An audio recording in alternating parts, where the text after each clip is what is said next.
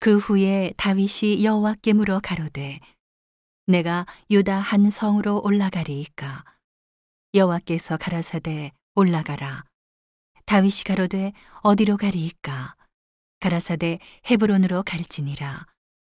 다윗이 그 두 아내 이스라엘 여인 아히노함과 갈멜 사람 나발의 아내 되었던 아비가일을 데리고 그리로 올라갈 때에 또 자기와 함께한 종자들과 그들의 권속들을 다 데리고 올라가서 헤브론 각 성에 거하게 하니라.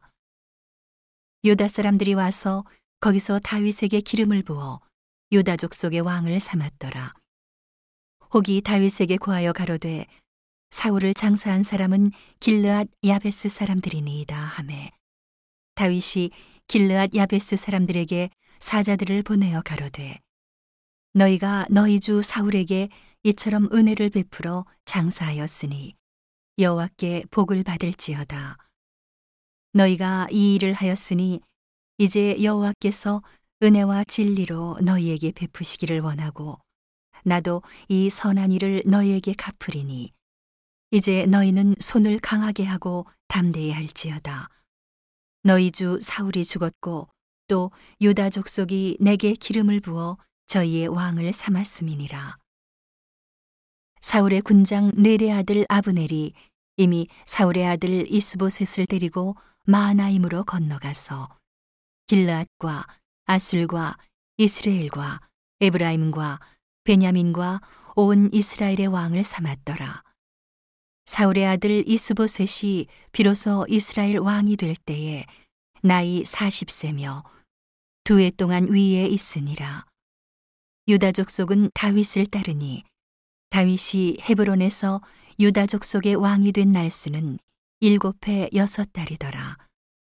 네레 아들 아브넬과 사울의 아들 이스보셋의 신복들은 마하나임에서 나와서 기브온에 이르고 스로야의 아들 요압과 다윗의 신복들도 나와서 기브온 못가에서 저희를 만나 앉으니 이는 못 이편이요 저는 못 저편이라. 아브넬이 요압에게 이르되 청컨대 소년들로 일어나서 우리 앞에서 장난하게 하자. 요압이 가로되 일어나게 하자 하매 저희가 일어나 그 수요대로 나아가니 베냐민과 사울의 아들 이스보셋의 편에 열둘이요. 다윗의 신복 중에 열둘이라. 각기 적수의 머리를 잡고 칼로 적수의 옆구리를 찌르매 일제히 쓰러진지라 그러므로 그곳을 헬갓 핫수림이라 일컬었으며 기부원에 있더라. 그날의 싸움이 심히 맹렬하더니 아브넬과 이스라엘 사람들이 다윗의 신복들 앞에서 패하니라. 그곳에 수루야의 세 아들 요압과 아비세와 아사엘이 있었는데 아사엘의 발은 들로로 같이 빠르더라. 아사엘이 아브넬을 쫓아 달려가되 좌우로 치우치지 않고 아브넬의 뒤를 쫓으니 아브넬이 뒤를 돌아보며 가로되 아사에라 너냐? 대답하되 내로라. 아브넬이 저에게 이르되 너는 좌편으로나 우편으로나 치우쳐서 소년 하나를 잡아 그 군복을 빼앗으라 하되 아사엘이 치우치기를 원치 않고 그 뒤를 쫓음에 아브넬이 다시 아사엘에게 이르되 너는 나 쫓기를 그치라. 내가 너를 쳐서 땅에 엎드러지게 할 까닭이 무엇이냐? 그렇게 하면 내가 어떻게 내 형 요압을 대면하겠느냐 하되 저가 치우치기를 싫어함에 아브넬이 창 뒤 끝으로 그 배를 찌르니 창이 그 등을 꿰뚫고 나간지라 곧 그곳에 엎드러져 죽음에 아사엘에 엎드려져 죽은 곳에 이르는 자마다 머물러 섰더라. 요압과 아비세가 아브넬의 뒤를 쫓아 기부원 거친 땅의 길가 기아 맞은편 암마산에 이를 때에 해가 졌고 베냐민 족속은 함께 모여 아브넬을 따라 한때를 이루고 작은 산 꼭대기에 섰더라.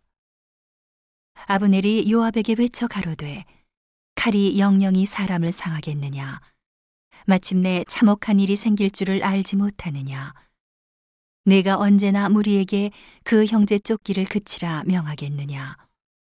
요압이 가로되 하나님이 사시거니와 내가 흔단의 말을 내지 아니하였다면 무리가 아침에 다 돌아갔을 것이요 그 형제를 쫓지 아니하였으리라 하고 나팔을 불매 온 무리가 머물러 서고 다시는 이스라엘을 쫓아가지 아니하고 다시는 싸우지도 아니하니라 아브넬과 그 종자들이 밤새도록 행하여 아라바를 지나 요단을 건너 비드론 온 땅을 지나 마하나임에 이르니라. 요압이 아브넬 쫓기를 그치고 돌아와서 무리를 다 모으니 다윗의 신복 중에 19인과 아사엘이 궐이 났으나 다윗의 신복들이 베냐민과 아브넬에게 속한 자들을 쳐서 360명을 죽였더라. 무리가 아사엘을 베들레헴에 있는 그 아비묘에 장사하고 요압과 그 종자들이 밤새도록 행하여 헤브론에 이를 때에 날이 밝았더라.